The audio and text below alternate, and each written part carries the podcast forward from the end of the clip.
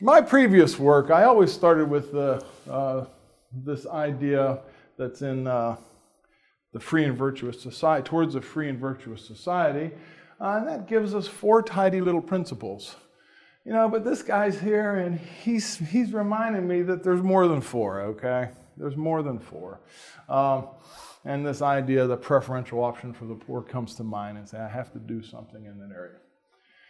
At the same time, I, in the spin world we have out there, one day globalization's terrible, and the next day it's, it's a pretty great thing. So I'm thinking, you know, what, what's underneath this? Uh, so I wanted to go at a personal level, at least start to peel back the onion and try to understand what's the situation of the poor. Okay? So I found this paper from 2013, Branko Milanovic, uh, Global Inequality in Numbers, History and Now. Okay. And I got into that a little bit. And uh, at the beginning of the paper, there's, a, there's technical definitions for economists who can probably take me to task and challenge me even more to understand it. But basically, there's these three ideas of measuring inequality. One is you take the inequality from each country and you weight just them equal. So you weight China's inequality equal to ours, equal to the smallest country in the world, and you add them together. The next, you take the average for the country, but you weight it to the size of the country. And finally, which is a much more challenging measure, is you actually put the whole world across here and you try to understand how the whole world, the inequality is for the whole world. This wasn't really possible uh, historically. Uh, and they only started tracking this uh, a few years ago. So this is the graph from the report. Okay, so um, again, concept one, concept two, and concept three. You can see that only since 1990 have they measured it. And in the report, it actually talks about the fact that uh, uh, early measures had pretty poor sample sizes in places like Africa. Uh, but now that it's now it's up to maybe a, a, reasonable measure, but there's lots of challenges to get at these Gini coefficients and things like that. But I'm, I'm, I'm hearing all this about gl- global inequality increasing, and I, yeah, okay, from 1950 through 2000, concept one, inequality, has increased. It was sort of two stepwise chunks here along the way, but it was a steady march. I agree. Um, but since 2000, it's been going down. Okay? So if you're living, if you're thinking about the up until 2000, then I can see what you're talking about. But if uh, at 2000 on, I, I, don't understand why you're saying that uh, global inequality is uh, increasing. By the way, in the, uh, in the paper, uh, Branko calls this the mother of all inequality disputes because uh, getting at really what's happening might be quite disputable. Concept two had a slow decline up until 1990, and then a pretty rapid decline.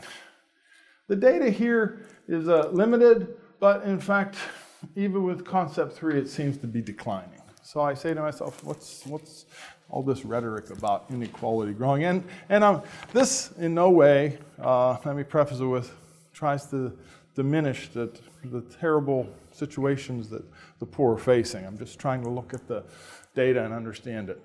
Um, the other graph that's in the report, which is a tricky graph to sort of get your head around, change in real income between 1988 and 2008, various percentiles of global income distribution okay, in 2005 international dollars. So the axis shows percentage change in real income measured in constant international dollars, horizontal axis percentile in the global income distribution. Percentile positions run from 5 to 95, but then they add one just for the top 1%. Okay? So in fact, this measure is from 95 to 99. And then this is just from 99 to 100. So yes, indeed, the top 1% in that period saw an increase of over 60%. That's 70 million people, maybe, in our world. In the middle, from uh, not the fifth, it's probably from the, yeah, I guess it's from the fifth, because this measure is actually fifth to the tenth. Maybe it's from the tenth. Anyway, this is great news. This is great news. 5 billion people saw between 40 and 75% increases in their real income. You might call the losers this maybe the upper middle class. Okay? So 5 billion people, 1.7 billion people, 70 million people. Uh, and sadly, the case, the lowest fifth percentile of about 350 million people only saw an increase of 15% in real income. Looking at some other data, um, GNI per capita, we see, you know, we, we, have to, we have to look into sub-Saharan Africa. And we have to look into the countries, actually. And, and, you know, for Christ, we have to go down to the individual person. But um, this is how we go about it to start, I think. So you see, as a, as a group, Sub Saharan Africa as a region has gone from, say, $600 a year up to 1700 Nigeria started a lot lower, and they've built themselves up to $3,000 a year. Each one of these countries is probably worth a 25 minute presentation, but just to get an idea. Zimbabwe, which you see some of the challenges in Africa, started at 670, drifted down to 300, and it's brought itself back up to 830. Uh, now, if you put this in perspective, what's China done? They started in 96 to be pretty much on average like sub Saharan Africa. Okay? And you see, this is the result of their um, open market policies. It's the big story, it seems. Uh, and just to get an idea, Indonesia has done something a little bit different. But, you know, yeah, you have to put this in perspective. Uh, you know, what, what, what, what's going on there? The last measure I took a look at is this Human Development Index. Uh, long life, education, decent standard of living. Uh, and you see sub-Saharan Africa, 38, 40, 45, 50. China started a little ahead of them, but, much better, and Indonesia as well. So, you know, you, you ask yourself, what holds back a given country versus another? And that's a big question. Again, that's a, that's a whole conference probably. Um, I found a copy of this a number of years ago. I think it's not on the web anymore, but Goldman Sachs, those, uh, those evil capitalists, they did this uh, research where they developed this idea of the BRICS and the next 11 and everything else like that. And this is how they do their research. In other words, this is how they calculate the economic conditions or the growth environment score, they call it, right? The growth environment score. So all of these things, all of these things contribute to economic growth. So, you know, it's, it's more than just marketing. Uh, Gapminder is a fun website. I'm not going to, I'll go a little bit fast here. Uh, anybody been to gapminder.org? You ought to go. It's really cool. Anyway, so it's an interactive tool. Um, the size of the circle is the population. That's the life expectancy. This is the GDP per capita. If you're keeping track, it's a log scale. Uh, but you see China. But you also see some of the challenges of Africa. Rwanda started here. They had genocide in 94. But they've come back and they've found a way forward, and there they go.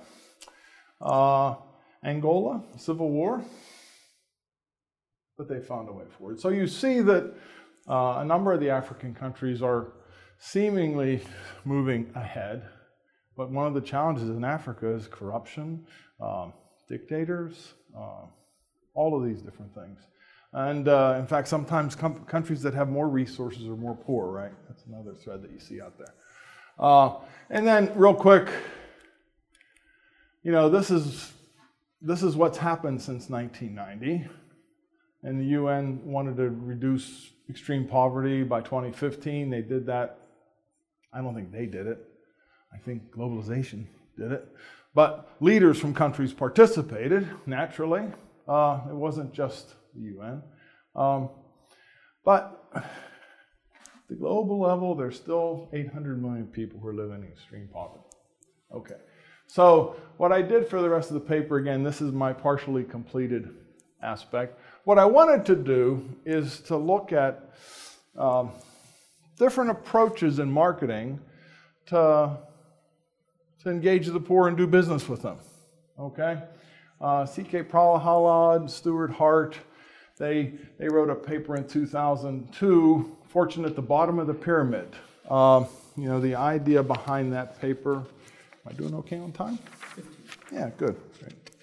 Um, you know, the idea behind that paper, let me just tell you, was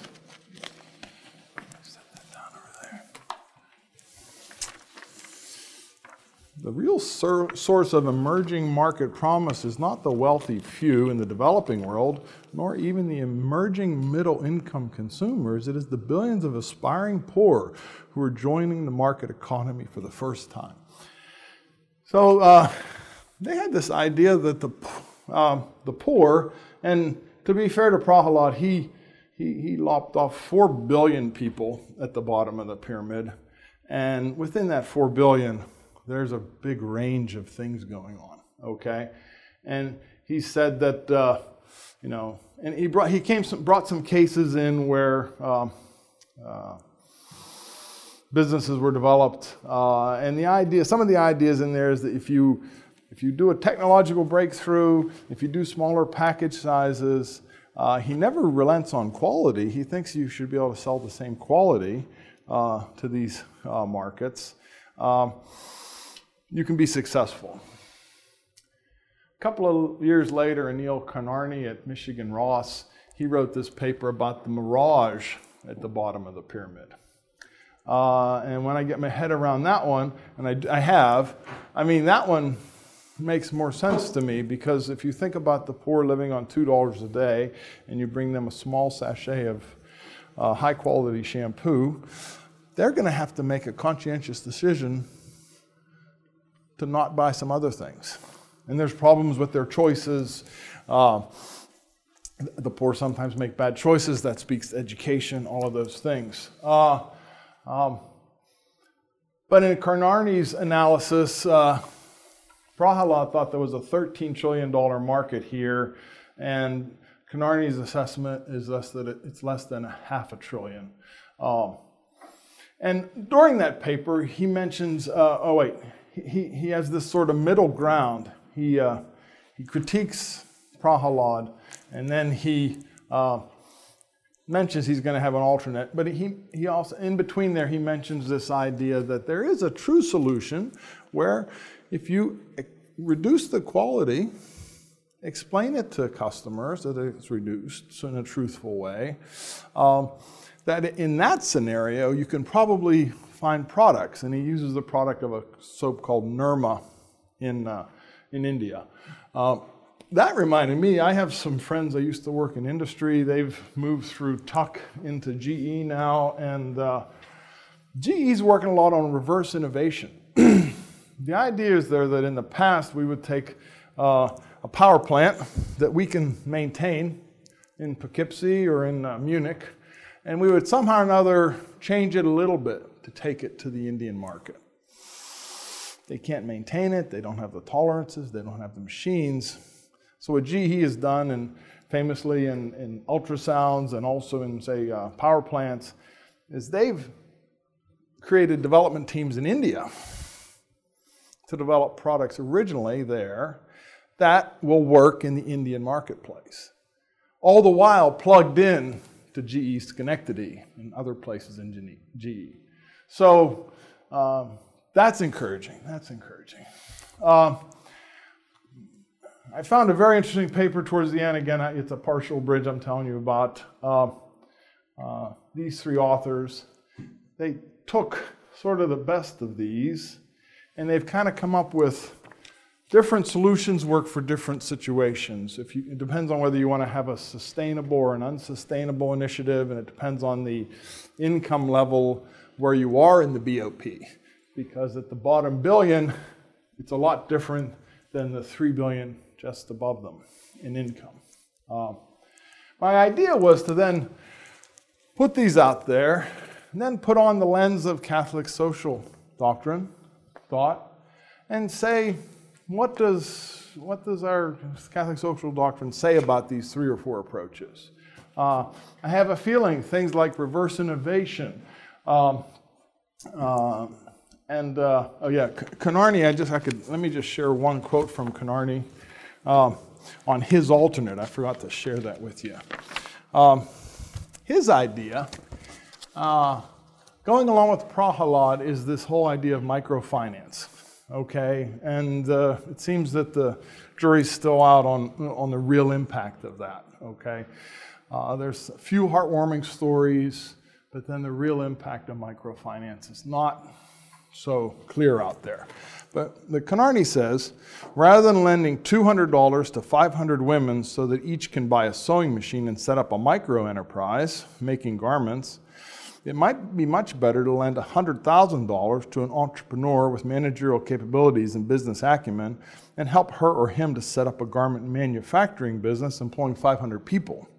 Now the business can exploit economies of scale, deploy specialized assets, and use modern business processes to generate value for both its owners and its employers. So that's kind of Karnani's big alternate.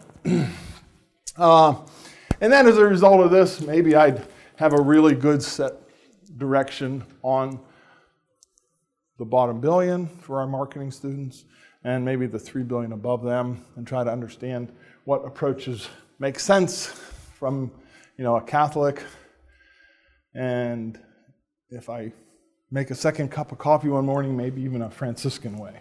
Uh, last comment I did choose this case, uh, which is mentioned in Prahalad for the course this semester. Uh, it's an interesting case. Anybody ever heard of the Aravind Eye Hospital? Um, uh, a doctor in India, he came up with this idea of building a hospital for cataract surgery. And what he's done is he's built one hospital on one block of the town for the more affluent customers. And he brings them the something you and I might be able to get access to.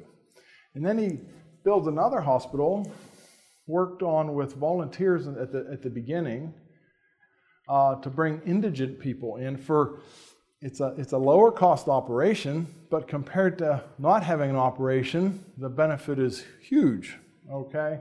Um, and this hospital, they cross subsidize with uh, funds from the affluent hospital. And then they also plug this into other organizations like Rotary International to get people there. Okay? So uh, it's, uh, you know, it seems like it's one of these sort of hybrid approaches that actually makes sense from a business standpoint and it also serves uh, uh, the benefit of people who couldn't afford the services.